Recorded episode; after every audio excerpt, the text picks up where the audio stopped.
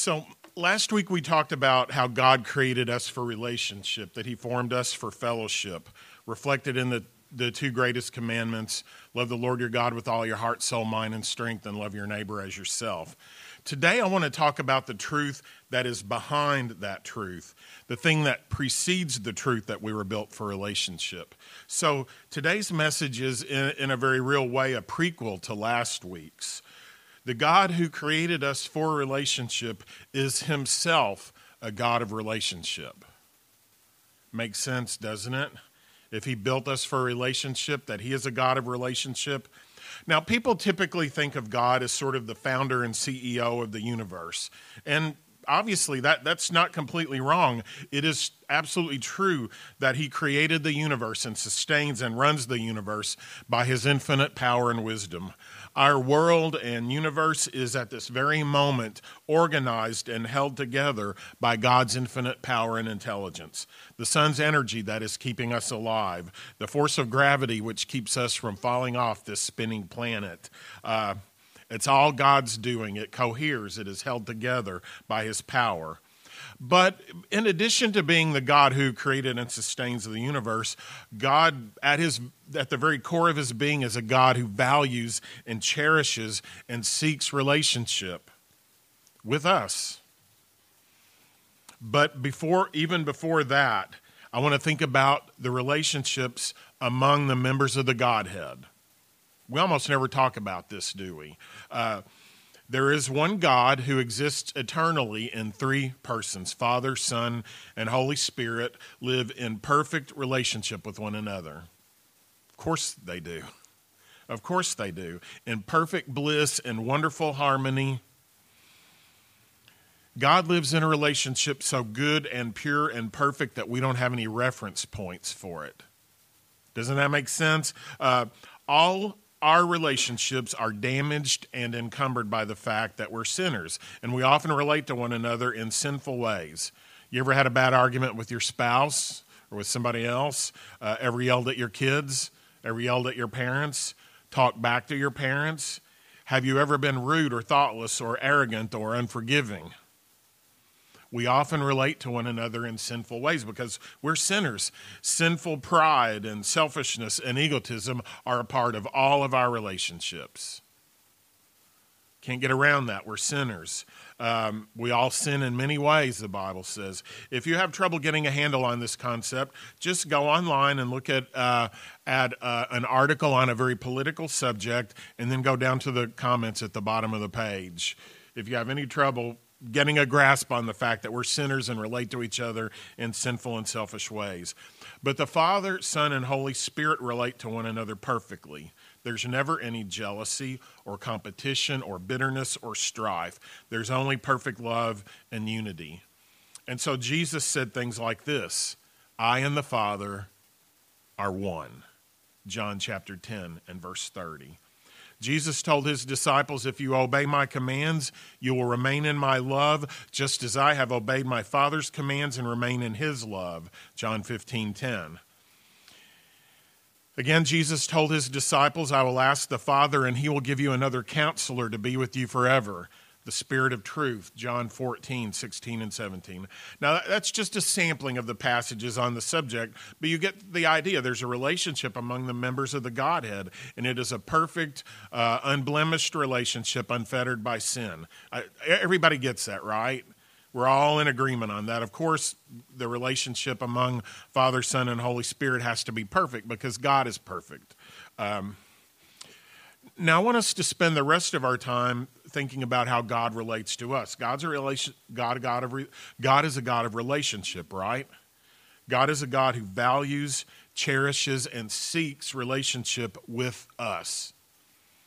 God loves us beyond description and beyond our wildest imagination, and he deeply desires a relationship with us, and that we should personalize this. God deeply desires a relationship with you, Deborah. And with you, Tammy, with you, Steve. God deeply desires a relationship with me, each one of us. That's a big chunk of the story of the Bible in just one sentence. Much of the story of the Bible. God loves us with an incredible love and deeply desires a relationship with each one of us. He loves you more than your mama loved you or your daddy loved you or your spouse loved you or anybody else in the whole world. Whoever it is in the whole world who loves you the most, God loves you way more. God loves you enough to die for you. God created, at the beginning, Adam and Eve for a relationship with himself, and he put them in this garden paradise of Eden, and he walked with them and met all of their needs, and they lived in intimate communion with him, and God served them out of love. Didn't take Adam and Eve long to start messing everything up, though, did it? Is that fair to say? Not being unfair at all. And after Adam and Eve sinned, you remember what happens? God comes to Adam, who's hiding from God. He thinks he can hide from God. Adam's hiding. God comes to him and he asks him, Adam, where are you? And you remember, Adam's afraid because he sinned, and at that point he's eaten from the tree. He realizes he's naked. Where are you, Adam? Who told you that you were naked? Have you eaten from the tree that I commanded you not to eat from? Of course, God already knew the answers to all of his questions. He knows the answers to all questions. But God is not seeking information. God's seeking Adam. God goes in search of Adam, his beloved, a beloved son of his, to mend their relationship that has been torn apart and ripped apart by human rebellion. Later, Adam and Eve's son Cain is jealous of his brother Abel and murders him. God is a God who searches for his lost children. God goes in search of Cain, and he asks him, Cain, where's your brother Abel? Am I my brother's keeper? Where's your brother Abel? You remember, Cain is evasive, and he doesn't want to answer God's question. Again, God knows the answer to his question. God is working toward getting Cain to confess his sin and put it on the table and be real and honest with God so the relationship can be mended. And so it goes. The people rebel again and again and disobey God and damage their relationship with him. In the Old Testament, he sends the prophets with a comeback message to them, come home. In the New Testament, he sends apostles to the people. Come back to God. Be faithful to him. He loves you. He hates this rebellion that damages your relationship with him. He wants you back. He sends prophets. He sends apostles. But ultimately, most importantly, he sends his son. Does not spare even him. That's how much he values relationship with his people. He even sends his son. That's how much he values relationship with you. And the entire Bible tells the story of this God who is so loving. But even more than that, Scripture says it even more simply and more directly than God is loving. Bible says God is love, not just God is loving, because love is so central to his nature. The Bible can just make that bald statement: God is love. And there are some stories that in the Bible that we love that describe this God of love so powerfully and profoundly that we just keep coming back to him over and over again. How many times in church have you heard the story of the prodigal son? Probably have lost count. Well, there's a reason for that. The story of the prodigal son who was so heartless that he told his father, give me my inheritance now. In other words, I don't want to have to wait until you die. It's my money and I want it now. And he left his father and he blew his money on wild living. And when the son is flat, broke, busted, hungry, desolate, a Jewish boy, after all, this is a Jewish man telling a story to a Jewish audience, this Jewish boy who finds a job slopping the hogs,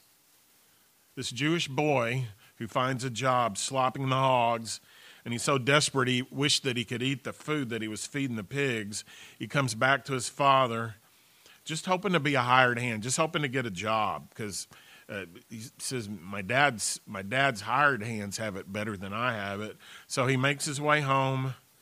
And his father surprises him. Hired hand? Son, we're having a party. My son is back. It's as if he was dead and he's alive again. He was lost and he's found. We keep coming back to these stories again and again for a reason, because they describe a God who deeply desires relationship with his children. The woman at the well, who the people looked at as a five-time loser, But Jesus saw her as a beloved daughter of God who needed her father. The thief on the cross who had absolutely thrown his life away on sin and crime. Here he was at the 11th hour. Well, past that, it's 11:59 p.m., and he's begging for forgiveness. Even though he had thrown his life away on crime and had nothing left to offer, Jesus loved him anyway. So we always remember Jesus' words, "Today you will be with me in paradise." The next story is not so well known, but I think it elegantly illustrates God's love and his desire for relationship. It was God's will that the prophet Hosea married a woman, Gomer, who was repeatedly unfaithful. And this was God's will because the prophet's life was to become a living parable, revealing God's relationship with his adulterous people, Israel. So God says, in other words, I'm like a jealous husband, and you, Israel, are an unfaithful bride. But I want you to come back to me. God says through the prophet, and now here's what I'm going to do. I'm going to start all over again. I'm taking her back out into the wilderness where we had our first date, and I'll court her. I'll give her bouquets of roses. I'll turn Heartbreak Valley into acres of hope. She'll respond like she did as a young girl those days when she was fresh out of Egypt. That's Hosea 2, verses 14 and 15 from the Message translation. By the way, sometime do yourself a favor and read the entirety of Hosea 2 out of the Message translation. If you don't own that Bible, if you don't have a copy of it, you can just get on BibleGateway.com and look it up on that website. It's a little graphic, but that's how God had it written. But it powerfully tells the story of God's passionate love for his people. Maybe I left out your favorite passage, and so I'll ask this, not a rhetorical question. There are many, many Bible passages that teach this truth, just how much God loves us and wants to have a relationship with us. Do you have a favorite Bible story or Bible passage that you'd like to share today?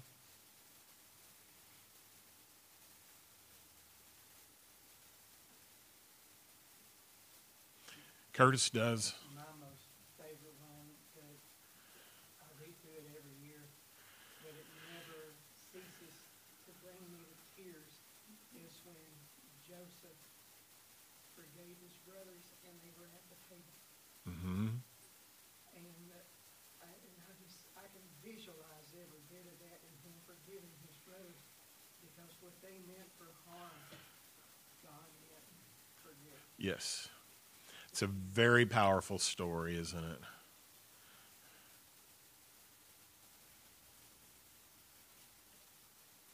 it? And Joseph's forgiving nature is but a dim reflection of God's awesome forgiveness for us. Someone else, you have a favorite Bible story or Bible passage that reminds you of God's love?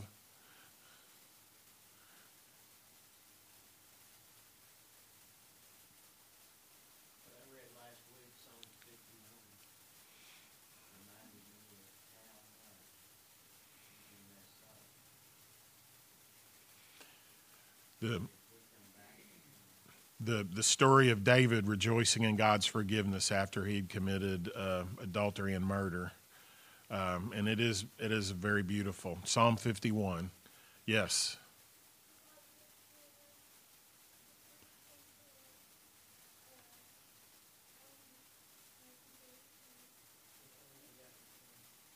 Okay, I thought someone might John 3:16. It's a favorite Bible passage for a lot of folks.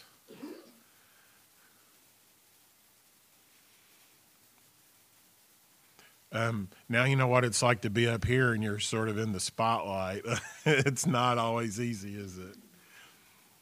So I want to close with three final points. Down through the years, some people have said to me, you know, God's given up on me. My life is too messed up. Not true.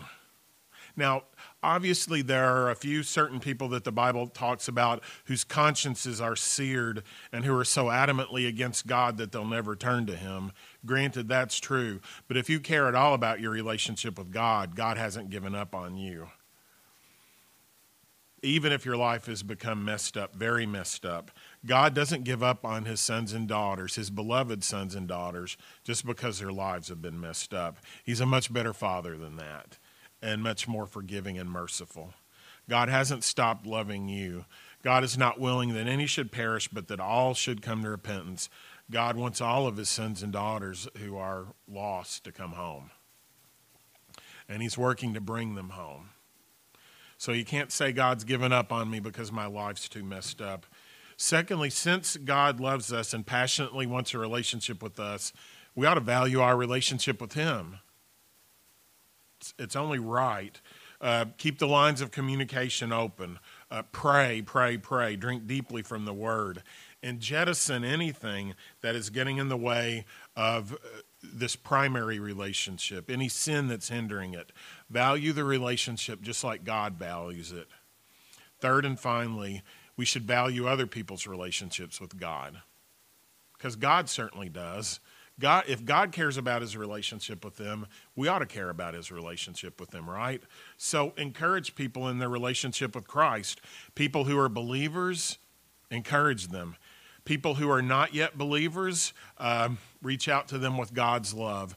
Value other people's relationships with God, because we're trying to adopt God's values, and he certainly cares about their relationship. That's what was on my heart to share with you this morning. Now we're going to stand and sing the song of encouragement. You can come to the front if you have a need on your heart. Let's stand, please.